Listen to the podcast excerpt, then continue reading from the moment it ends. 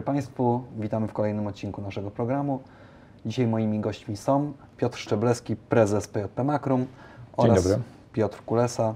Dzień dobry. E, W dniu wczorajszym odbyła się w Warszawie manifestacja samorządowców. E, Samorządowcy z całej Polski zjechali do stolicy, żeby zaprotestować przeciwko pomysłom rządu dotyczącym dystrybucji sprzedaży węgla przez samorządy e, w całej Polsce. Samorządowcy powiedzieli zdecydowane nie, nie chcą tego robić. Wyszli na ulicę dość gremialnie. Rząd mm, zdecydowanie i w sposób stanowczy odpiera argumenty samorządowców, twierdząc, że to bardzo błędne i niepotrzebne i że samorząd powinien bardziej zaangażować się w problemy zwykłych Polaków, swoich mieszkańców i powinien pomóc ten problem rozwiązać. Porozmawiam dzisiaj z moimi gośćmi na temat w ogóle skali tego problemu, to po pierwsze, i na temat rzeczywiście realnego, realnej możliwości e, rozwiązania tego problemu. Czy jest na to jakiś pomysł i czy te pomysły, które są dzisiaj wprowadzone w życie, są pomysłami dobrymi i skutecznymi, czy może te pomysły to takie zwykłe bańki propagandowe, które mają politycznie ustawić sytuację i być może e, sprawić, że e, będzie tak zwana spychologia odpowiedzialności, czyli ktoś kto nie jest winny tej sytuacji, powinien się za nią odpowiedzialność, a ktoś, kto jest winny, przed tą odpowiedzialnością ucieknie. E, Panowie, pierwsza sprawa, która jest sprawą bardzo istotną. Spróbujmy oszacować skalę. Ile węgla w Polsce brakuje? Dane mamy przeróżne. Według niektórych danych w tym roku, w tym sezonie grzewczym zabraknie w Polsce pomiędzy 2 a, 2 a 3 miliony, 2 a 3 miliony ton węgla. Według innych danych to może być nawet 6-7 milionów ton węgla.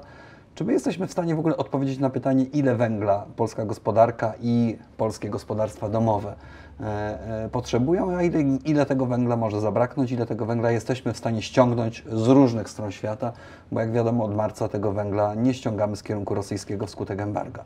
Ja może rozpocznę, a Piotr byś dopowiedział jakby te dane, które Tobie są znane, bo jeżeli patrzymy na Polskę i na to, jaki węgiel wydobywamy i w jakich ilościach, to mamy węgiel kamienny, którego wydobywamy najwięcej, to jest 54 miliony ton, przynajmniej z takich źródeł e, ogólnodostępnych. W tym mamy 11 milionów ton węgla e, koksowego, czyli przeznaczonego dla Hut, specjalnych dla hut e, dokładnie i między 30 a 40 milionów ton węgla brunatnego, którego używamy też e, w elektrowniach takich jak Bełchatów, gdzie właśnie to jest główne paliwo. E, I teraz, e, gdzie ten węgiel w, według ogólnych e, danych, ogólnie dostępnych zużywamy? I to są elektrownie 27 milionów, elektrociepłownie i ciepłownie 10 milionów ton. Czyli jakbyśmy z takiego prostego podsumowania wychodziłoby nam, że te ilości węgla, które produkujemy, wystarczają na rzecz elektrowni i elektrociepłowni. A jeszcze Ale, mamy indywidualnych odbiorców. ale mamy indywidualnych odbiorców. I tutaj e,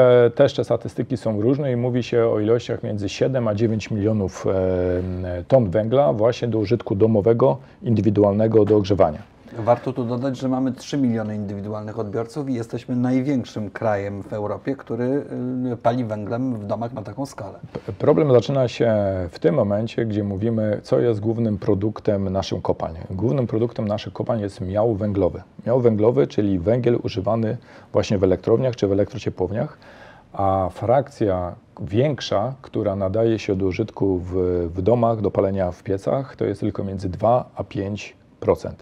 Jest to węgiel w różnych kopalniach przygotowany w różny sposób. E, może to ma teraz trochę inne nazwy, ale kiedyś to były zakłady uszlachetniania węgla, gdzie e, na przykład maszyny Makrum e, pracują i powodują, że tą frakcję interesującą dla indywidualnych klientów można przygotować. I tutaj to, co mówimy o tych brakach, o, to- od tego, co zacząłeś, właśnie tej dziury, który brakuje, wygląda, że będzie nam brakowało tego węgla większego, tej granulacji typu od ekogroszku jeszcze w górę, czyli do nadającego się do palenic Mówiąc, domowych. y, y, mówiąc krótko i wyciągając wniosek y, z tego, co mówisz, e, największy strach i największa obawa powinna panować w tej chwili w gospodarstwach domowych i u tych odbiorców, którzy palą tym węglem lepszym, wyselekcjonowanym i tego węgla będzie brakować najbardziej, co ewidentnie widać, e, kiedy patrzymy na składy węgla. Ja ostatnio odwiedziłem na trasie Poznań, Bydgoszcz. Dziewięć takich składów i dziewięć takich placów. Przygotowując się trochę do tego programu, zrobiłem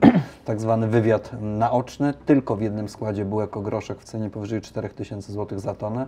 Nie było go za dużo. Jak się domyślam, to była niewielka miejscowość. Po prostu mało kogo było stać na zakup tego ekogroszku w takiej cenie.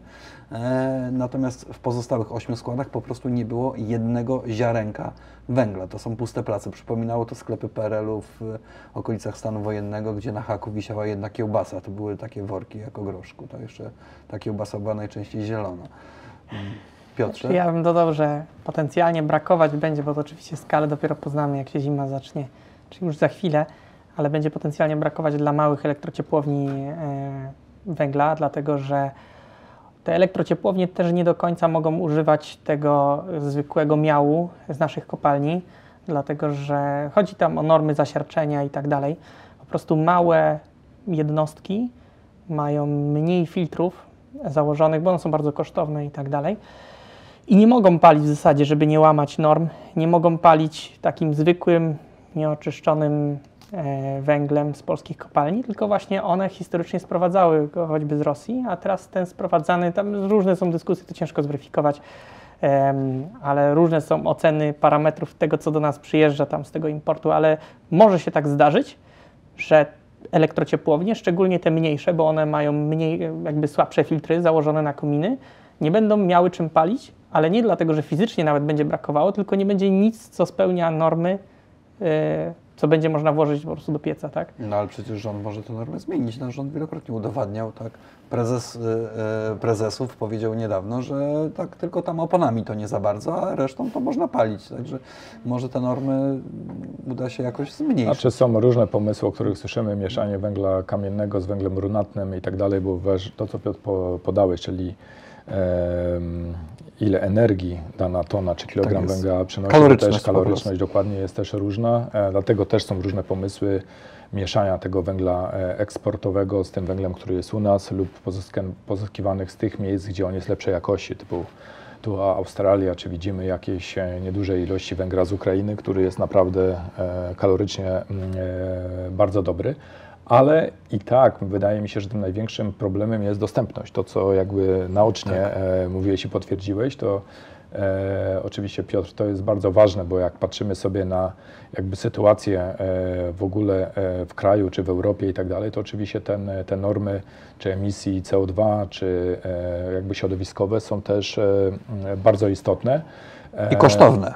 I, i, i, CO2. I kosztowne, chociaż e, fakt jest taki, że w porównaniu nawet rok do roku cena emisji CO2 e, ona wzrosła, jeżeli chodzi o wartość e, taką bezpośrednią, ale jednak udział w kosztach wytworzenia energii, co bo za chwilę też pewnie przejdziemy, bo węgiel Tak. jest jakby częścią tego procesu, jest o wiele mniejsza. Także głównym składnikiem rok temu jeszcze był dosyć duży, to było 56% według takich danych podane przez e, na przykład portal e, Glob Energia, a w tym roku on stanowi tylko 16%, czyli widać, że zupełnie inny udział jest Tak, procentowy. procentowy właśnie tego, tego, tego współczynnika. Także ja uważam, że jeżeli dojdzie do takiej sytuacji, to będziemy mieli większy problem, tak jak powiedziałeś, z- ogrzewaniem mieszkań, domów węglem bezpośrednio, a może w mniejszy sposób na naszych dostawców prądu elektrycznego, którzy używają właśnie węgiel w tej formie najtańszej, bo według jakby takich dużych wielu wskaźników podaje się e, ilość węgla rok do roku i na przykład te mm, ostatnie opracowania, które czytałem, porównywały 3 października roku 2021 z 3 października 2022, to wartość węgla w megawattogodzinie, nie w tonie, no tak żeby tutaj być, e, wzrósł po- e, 100 zł w roku 2021 do 150 zł w roku e, 2022. Czyli aż o 50% to jest ogromny wzrost. Jest ogromny wzrost 55%, ale mówimy o 155, z- y, y, 156 zł w porównaniu do ceny megawattogodziny, a o tym mówimy, to jest jednostka, gdzie energia elektryczna kosztuje 1700 zł. No tak. Czyli to jest zupełnie inny udział procentowy tego, tego współczynnika, chociaż jest tutaj e, przyrost, nie? Naj, największy. że akurat, bo to, to te dane, o których mówisz, to są dane na temat szacowanego kosztu właśnie tego, e, tego węgla z źródeł krajowych, ale ten węgiel importowy nie ma ceny 156 zł za megawattogodzinę, tylko w przeliczeniu tam za megawattogodzinę e, To wyjdzie prawda. właśnie ponad 1000, tak? Także to jest tak, że to zawsze zależy, bo to jest gdzieś tam szacunek tego, jaki jest średni koszt dla elektrowni, ale wcale ta ostatnia megawattogodzina, którą teraz trzeba dodatkowo wyprodukować, ona wcale nie kosztuje, tam ten koszt paliwa nie jest 150, tylko tam 1000 ileś, to już w zależności jaką umowę ma. Piotr, tak może być, ale i tak widzimy, że w tej cenie, które dzisiaj mamy na giełdach, na, w przyszłych okresach, które dzisiaj jakby kontrolujemy i sprawdzamy, udział e, marży producenta, czyli elektrowni jest znacząco większy jak był. Możemy mieć tutaj e, różne dane i mówić sobie, i dobrze, tak jest większy Ale o kilkaset nie, nie. procent. Ale ja się e, e, rozumiem o co ci chodzi, bo tu mówisz o średniej, ale ja się nie zgadzam z tym podejściem, bo to jest tak, jak gdybyśmy powiedzieli, my mamy umowę na stal w, w PJP Makrum na, na tam 100 zł na, na tam tonę sprzedanego produktu i ktoś nam mówi, no macie średnią marżę tam 20%, super, ale my mamy tylko na takie coś umowę, na taką ilość, a później jeszcze mamy za 1000 zł i on mówi, no ale to zróbcie jeszcze więcej w tej samej cenie. A on mówi, nie, bo to następne to tam stal nas będzie kosztowała 1000, więc cena musi być dwa razy wyższa. I my nie wyprodukujemy, tak? A teraz chcemy jak gdyby zmusić te elektrownie, żeby one po tej samej cenie, co to pierwsze, gdzie miały jakąś tam marżę, ok, może za dużą, e, żeby produkowały, mimo że na tych ostatnich one będą realnie traciły, tak? To nie jest tak znowu, że one... e, Tutaj się nie, nie, nie zgadzam do, te, do tego, co mówisz. Oczywiście jakby matematycznie jest, tylko ja mówiłem o tej zwiększonej marży. Czy my będziemy tą marżę liczyli jako średnią, o której ja powiedziałem, lub będziemy, e, e, czy to zrobimy kwartalnie, czy dostawami i tak dalej, to możemy jakby określać, ale też nie możemy czegoś brać, co było do tej pory jako to, co powinno być wyznacznikiem jakby do przodu. Nawet jeżeli ta końcówka by była e, droższa, tak jak mówisz, z tego węgla, którego na dzisiaj importujemy, nie? No bo to jest jakby, tutaj nie będziemy e, na pewno mówić o jakichś tam e, sposobach zareagowania w ten sposób, bo no widać, wiemy jak dzisiaj buduje się cenę energii. No tak? bazą jest ten najdroższy z czynników, który na dzisiaj jest gaz, tak? I, i to... No tak, e, zanim- No, ale panowie wcześniej był węgiel, tak? A wcześniej był- ale wcześniej był węgiel, tak jest. No, Zanim, znaczy- zanim panowie przejdziemy do, e, do gazu, chciałem jeszcze zadać jedno pytanie dotyczące węgla. Z tą średnią to takie moje ulubione powiedzenie jest, e, jest takie, że e, jezioro miało 40 cm głębokości, średnio utopiła się w nim żyrafa. Natomiast wracając do Tak węgla, e, jak z tym problemem sobie poradzić. E, To, co powiedzieliście, bez wątpienia rządzący zdają sobie znakomicie z tego sprawę, bo tą psychologię e, próbują zastosować i mówią, niech ten problem rozwiążą samorządy, niech samorządy, czyli na przykład miasto Bydgoszcz, gmina Kruszwica, gmina Janikowo e, albo tam gmina w świecie, sprzedaje węgiel. My ten węgiel im damy, trudno powiedzieć do końca skąd, ponieważ tego węgla nie ma, ale niech oni go sprzedają. I to jest jakiś pomysł, który jest na pewno pomysłem niezłym pod kątem PR-owo-propagandowym, ponieważ ta odpowiedzialność rozchodzi się wśród zwykłych ludzi na dużo szerszą płaszczyznę i jeżeli komuś zabraknie już stricte w domu węgla do palenia w piecu, no to wtedy pójdzie do burmistrza, wójta czy prezydenta miasta i powie, panie burmistrzu, nie ma węgla. Mm, e, No i co pan z tym robi? Widziałem w wiadomościach e, jako żywo, że to pan powinien mi ten węgiel sprzedać, a pan mi go nie zapewnia. E, Więc wiemy, że to jest takie rozwiązanie problemu tylko w sferze propagandowo-informacyjnej. Ale jak ten problem rozwiązać realnie? Ten węgiel przypływa do polskich portów, natomiast przypływa go A zbyt mało, B jest zbyt złej jakości, C polskie porty nie są w stanie tego węgla przyjąć na tyle, na ile e, powinny go przyjąć, żeby zaspokoić e, e, sytuację rynkową. D jest potężny problem z transportem tego węgla z portów dalej w głąb kraju. E, e, no to co, jesteśmy skazani na to, żebyśmy po prostu żyli w państwie, w którym e, będzie ciemno wszędzie, zimno wszędzie, parafrazując, prawda, wieszcza? Musimy sobie zdać sprawę, że tak jak nagrywamy tą rozmowę, e, jest październik. Czyli jeżeli 15 stopni dzisiaj na dworze. Dzisiaj 15 stopni, także z punktu widzenia o tym pewnie co dzisiaj rozmawiamy, całkiem fajna pogoda, nie? Ale Tak jest. spodziewamy się, Chociaż że, rano było 6. e, spodziewamy się, że za kilka tygodni czy miesięcy ta temperatura będzie zupełnie inna i takich długofalowych rozwiązań e, na dzisiaj wprowadzanie już nie ma e, większego sensu, tak? Jedynym sensem, żeby zapewnić sobie odpowiednie ilości teraz w tym okresie grzewczym jest po prostu zakup e, e, tego węgla spoza Polski, bo tak e, jako ciekawostkę, no bo tutaj mówiliśmy sobie zwiększenie, na przykład mówiliśmy sobie, albo ogólnie się mówi takiej, powiedzmy, opinia publiczna, że jednym pomysłów jest zwiększenie wydobycia polskich kopalni. Tego tak nawiążę jako rys historyczny.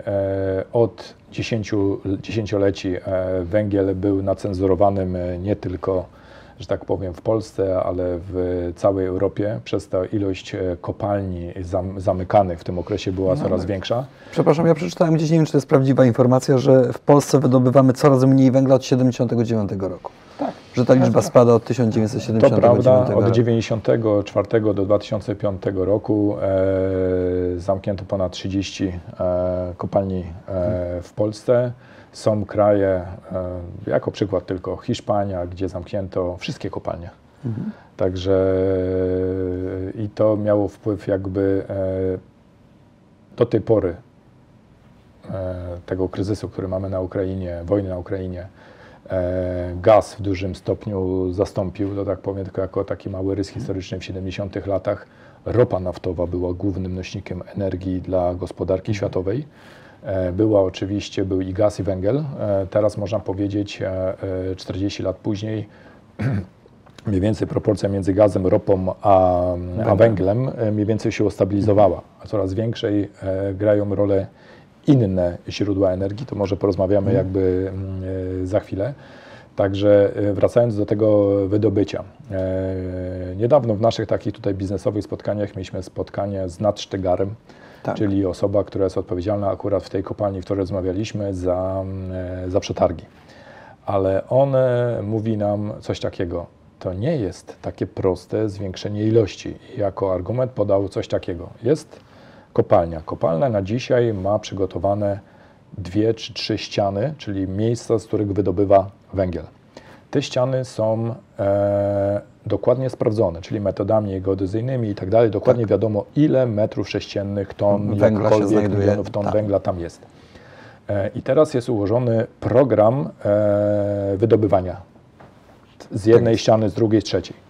I on jest założony na przykład na 2, 3, 4 lata i tak dalej. i tak dalej. Długoterminowy plan po prostu. Przygotowanie e, kolejnej ściany to jest około 3 lat, czyli wydrążenie tuneli, doprowadzenie elektryczności, wentylacji, zabezpieczenie antywybuchowe i tak dalej, co się wszystko, w ogóle, żeby rozpocząć produkcję na nowej ścianie. Czyli dla, dla nich co by to oznaczało? Dla nich by to oznaczało, jeżeli eksploatacja tych ścian, które mają dzisiaj, by się mocno przyspieszyło, Powiedzmy, to- skróciłoby ten czas na przykład, nie wiem, o połowę może. Tak, to to jest, rea- wyczerpywalne źródło i ono w pewnym momencie się skończy. Skończy się jedna ściana, skończy się druga ściana, a tamto, które mówimy, które ma być przygotowana jako nowe miejsce wydobycia, nie będzie jeszcze gotowa.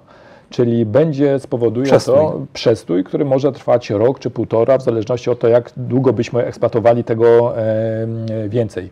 Tutaj ma ponosić te koszty w czasie tak, tego tutaj doraźnie, co mówimy o tej zimie, w tym momencie prawdopodobnie we wszystkich kopalniach w Polsce e, taki program jest wdrożony, czyli wydobywania w, na, w krótkoterminowo, bo mówimy o latach, a tutaj mówimy o miesiącach, żeby jednak to wydobycie było większe, ale oczywiście do każdego wydobycia jest również infrastruktura jakby przygotowana. Dlatego patrząc z punktu widzenia firmy PJP Makrum jest duże zainteresowanie maszynami. Nigdy Makrum jako tako nie robiło maszyn, które pracują pod ziemią, Tak.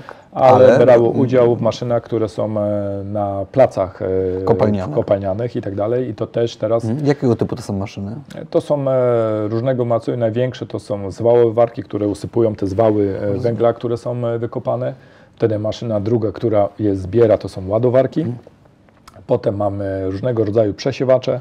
E, to są kruszarki, żeby uzyskać odpowiednią granulację, czyli tego typu maszyny. Rozumiem. I na te maszyny zapotrzebowanie jest większe, widać. e, E, Jest większe, tak, jest wiele. Mm, myślę, że to się dzieje przynajmniej z trzech powodów, e, już tak troszeczkę abstraktując z głównego naszego Tak. tutaj punktu i problemu.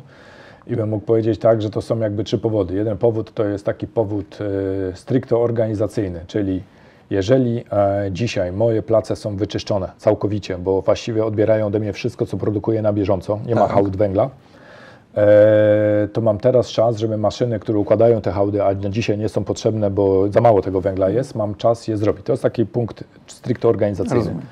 Drugi e, jest powód mm, polityczny.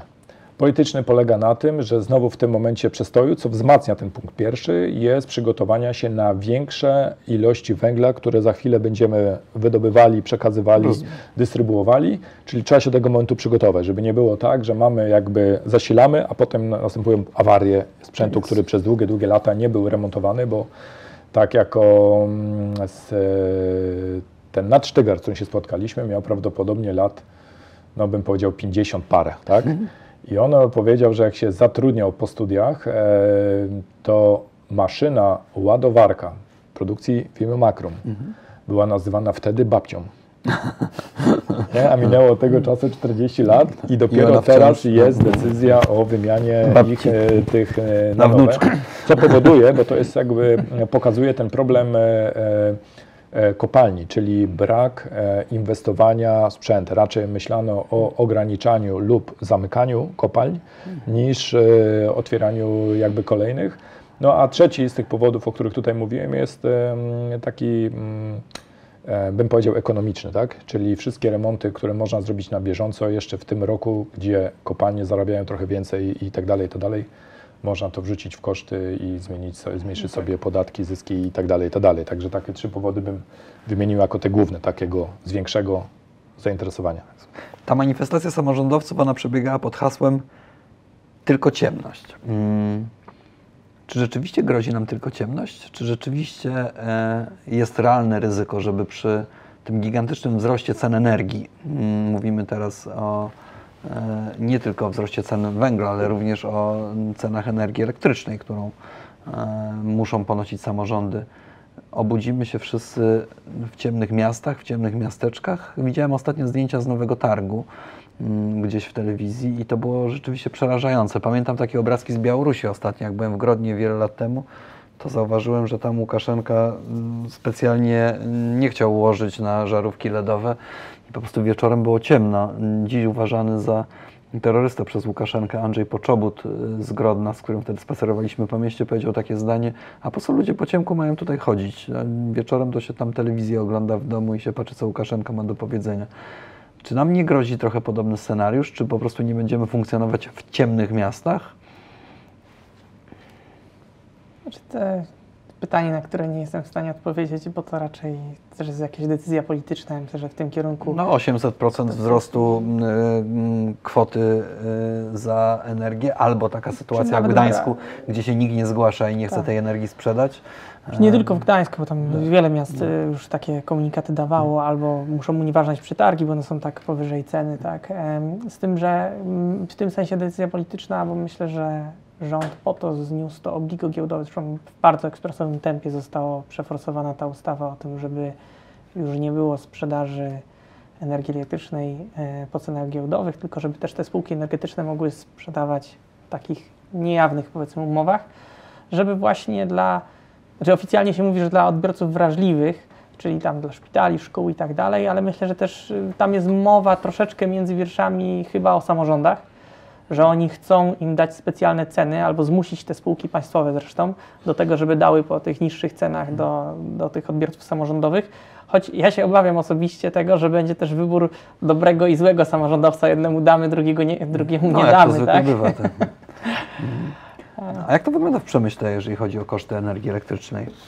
Czy one są, mm, że tak powiem, mają gigantyczny, ogromny wpływ na Bardzo duży mają wpływ. E, W zależności od tego, jaka branża i ile e, powiedzmy energii wykorzystuje, ale jakby kilka e, dla porównania. Jeszcze rok temu megawattogodzina kosztowała nas e, 80 zł, dobry rok temu.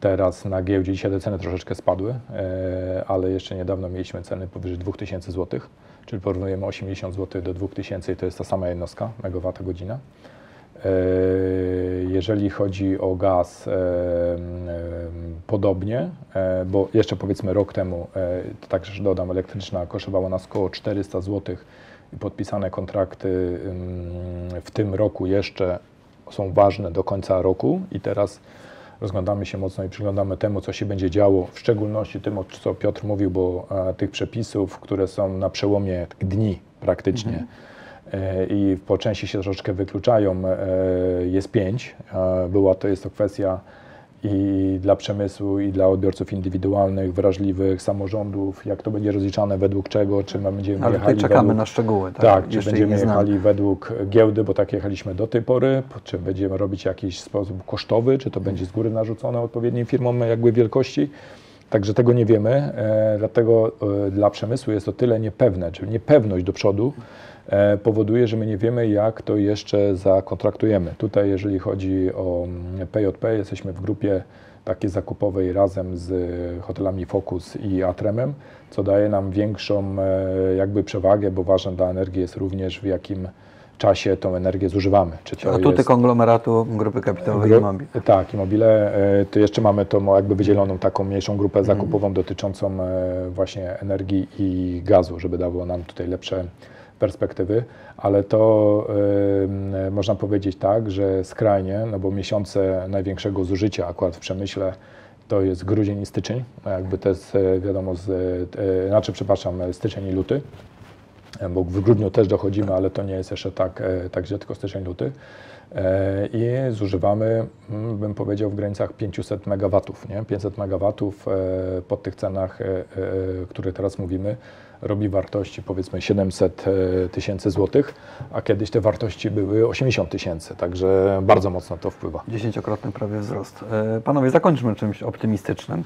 Nie wiem czym, trudno mi do końca powiedzieć. E, Tylko ciemność, jeszcze do tego tylko chłód, no to rzeczywiście w ten piękny słoneczny dzień aż, aż nie chce się wychodzić na Znaczy, oczywiście dzisiaj możemy tylko mówić o pewnych nadziejach albo o tym, co może być wykonane. Znajdźmy te bo nadzieje. Nadzieje są takie, że ilości, nawet jak powiedzieliśmy na początku sobie trochę e, tej ilości węgla, które powinno wystarczyć dla elektrowni, czyli tych blackoutów, e, e, blackoutów powinno być mniej lub nie powinno w ogóle być. Mam nadzieję, że nie wrócą czasy październik miesiącem oszczędzania i tak dalej, które tam niektórzy znamy jeszcze Sierpień miesiącem z historii. Czy to, o czym wspomniałeś, czyli wyłączanie oświetlenia na ulicach i tak dalej, prawdopodobnie każdy z osób indywidualnych, firm i tak dalej będzie szukało oszczędności. I te oszczędności nie będą wynikały z tego, że ktoś narzuca nam wyrobienie czegoś, o tak jak mówiliśmy sobie, że Polska nie chciała się tam zgodzić na 15% ograniczenie zużycia. Myślę, że każdy e, zakład, jeżeli taka możliwość technologiczna jest, e, takie oszczędności szuka. I takie oszczędności szuka się w, nie wiem, obniżaniach, e, obniżeniu temperatury, wyłączeniu pewnych pomieszczeń i tak dalej, i tak czy do ogrzewania, czy do, czy do e, oświetlenia. I jako miasta uważam również, że nie wiem, skrócenie e, okresu e, palenia tych lamp, czyli powiedzmy, Tak. jak spacerowałeś, była godzina 22, ale może już o godzinie pierwszej w nocy, czy o którejś już powinny te Być światła być wyłączone. I tak jest, zostają tylko na skrzyżowaniach i Dokładnie. prawda, I powinno być tak, że my te ilości powinniśmy śmiało zrobić. Oczywiście są kolejne, które też wspomniałeś, jak będzie wyglą- wyglądała zima, czy ona będzie ciężka, lekka i tak dalej.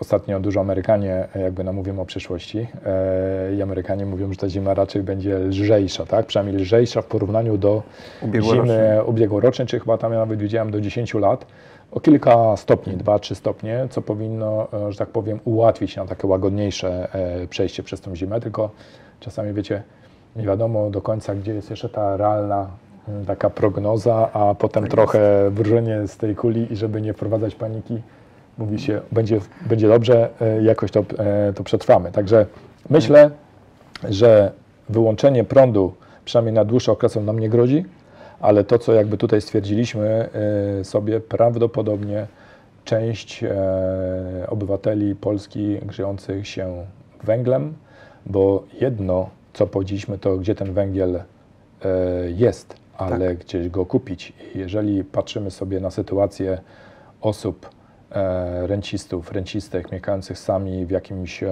domu, zarabiającym e, czy zarabiającym, otrzymującym e, wynagrodzenie, rentę, jakieś nieduże pieniądze, to kupienie węgla za 4 tysiące to jest e, Wydatek nieosiągalny po prostu. i, i, I tutaj to będą dramaty i prawdopodobnie nieogrzane mieszkania, e, e, wyziębieni ludzie i tak dalej, to będzie problem, może większy niż na takie gospoda- gospodarki, znowu jak mówimy statystycznie, tak? Tak jest. No, miejmy nadzieję, że takiej sytuacji nie będzie. Piotrze, coś optymistycznego na koniec. Nie wiem, czy to było optymistyczne, co powiedziałem, ale Optymistycznie na koniec można powiedzieć, że na, co można na pewno powiedzieć, że tak wysokie aż ceny i takie problemy potencjalne z zaopatrzeniem, bo nie, wie, nie wiemy, czy faktycznie komuś braknie, chociaż raczej tak, ale może nie, może akurat się uda, e, to one są naprawdę przejściowe, tak? E, Nawet gdyby u nas nie zwiększono tej produkcji, którą, tak jak mówimy, tutaj można w perspektywie dwóch, trzech lat powiedzmy zwiększyć naprawdę, a nie, a nie tak przejściowo tylko, to nawet jeśli u nas tej,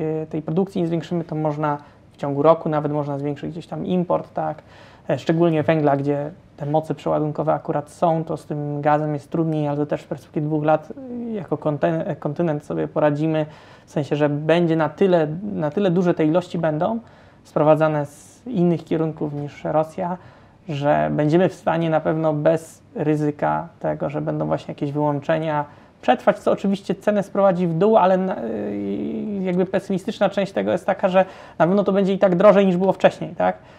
E, I to na każdym poziomie w zasadzie możemy powiedzieć i na gazie, i na węglu, i na prądzie i tak Co dalej. można jeszcze jakby tak e, optymistycznie powiedzieć, oczywiście to nie żadna recepta ani nic, co pomoże nam krótkoterminowo, czyli w okresie na, na kolejnej zimy, ale mam nadzieję, że dojdzie do takiego trochę przebudzenia i to, co do tej pory jest jakby oczywiste, wiele krajów o tym mówi, dywersyfikacji dostaw. E, Nie mówiliśmy nic tutaj o OZE, nie mówiliśmy nic o elektrowniach e, e, wiatrowych. Będziemy na pewno wracać do tych wodnych, atomowych i tak dalej, i tak dalej. Jest wiele rzeczy, które można zrobić, żeby za kilka lat nie mieć takich problemów.